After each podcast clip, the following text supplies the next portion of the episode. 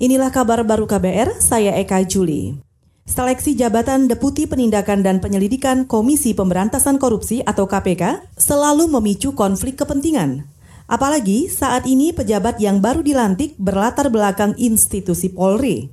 Menurut pakar hukum tata negara, Bivitri Susanti, konflik kepentingan rawan terjadi ketika KPK menangani dugaan korupsi di kepolisian. Sejarah yang kedua, saya mau melihat betul bagaimana dulu cicak buaya, kemudian juga dulu ada semut rangrang 2012 ya, 2009 cicak buaya. Kita tahu bahwa setiap ada uh, apa namanya kasus-kasus besar yang melibatkan lembaga-lembaga tertentu, pasti akan langsung ada serangan balik terhadap KPK.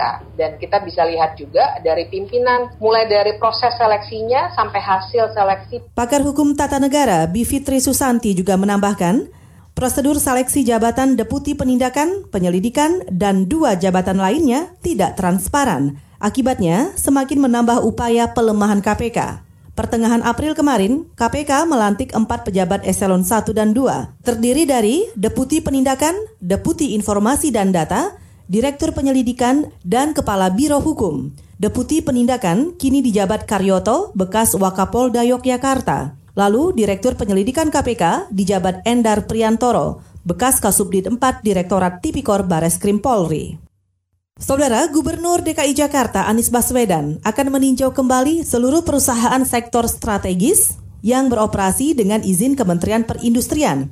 Anies mengungkapkan banyak perusahaan yang berdalih bergerak di sektor strategis, lalu mengajukan izin operasi di saat penerapan pembatasan sosial berskala besar atau PSBB ke Menteri Perindustrian. Nah, sektor-sektor itu sekarang sedang kita review juga bersama dengan tim di Kementerian Perindustrian. Apabila memang itu adalah sektor strategis untuk bangsa, untuk negara, maka silakan. Tapi bila tidak, maka kita akan minta untuk izin itu direview oleh kementerian. Karena kalau tidak, jumlahnya tidak ada batasnya. Harus strategis yang sesungguhnya, bukan strategis yang kita tidak tahu di mana strategisnya. Gubernur DKI Jakarta Anies Anies Baswedan juga menyatakan akan mengenakan sanksi kepada perusahaan yang tetap beroperasi meskipun tidak termasuk 11 sektor yang diizinkan.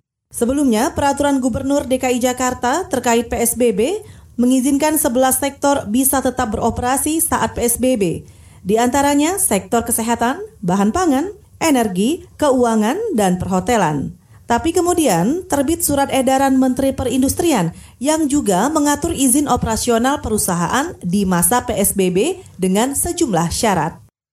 Gubernur Bank Indonesia Peri Warjio menyatakan posisi utang luar negeri Indonesia masih aman, terkendali, dan produktif.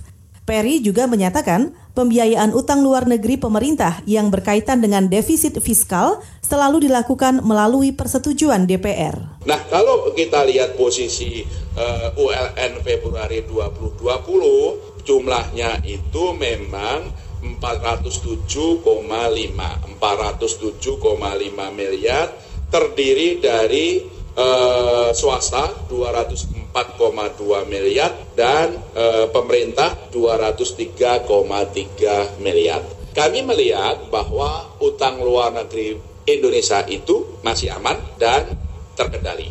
Gubernur Bank Indonesia Peri Warjio juga menambahkan, mekanisme utang luar negeri bank juga harus melalui persetujuan bank sentral. Sedangkan utang luar negeri swasta diwajibkan memenuhi standar manajemen resiko. Peri juga mengatakan, sesuai kebijakan, utang luar negeri pemerintah diupayakan tidak lebih dari 35 persen dari produk domestik bruto supaya bisa tetap terkendali. Saudara, nilai tukar rupiah terhadap dolar Amerika Serikat melemah di perdagangan pasar spot hari ini. Kurs rupiah masih bergerak dekat level 15.500 rupiah per dolar Amerika. Pada pembukaan perdagangan hari ini, 1 dolar Amerika Serikat dibanderol 15.498 rupiah. Rupiah melemah 0,64 persen dibandingkan dengan penutupan perdagangan kemarin. Sementara itu, indeks harga saham gabungan atau IHSG pada perdagangan hari ini diprediksi bakal kembali menguat. Harga minyak dunia yang mulai bangkit bisa menjadi sentimen positif bagi perdagangan saham hari ini. Panin Sekuritas memperkirakan IHSG berpotensi menguat, tapi tren besar masih menurun, sehingga strategi jangka pendek sepertinya lebih tepat untuk dilakukan. Saudara, demikian kabar baru, saya Eka Juli.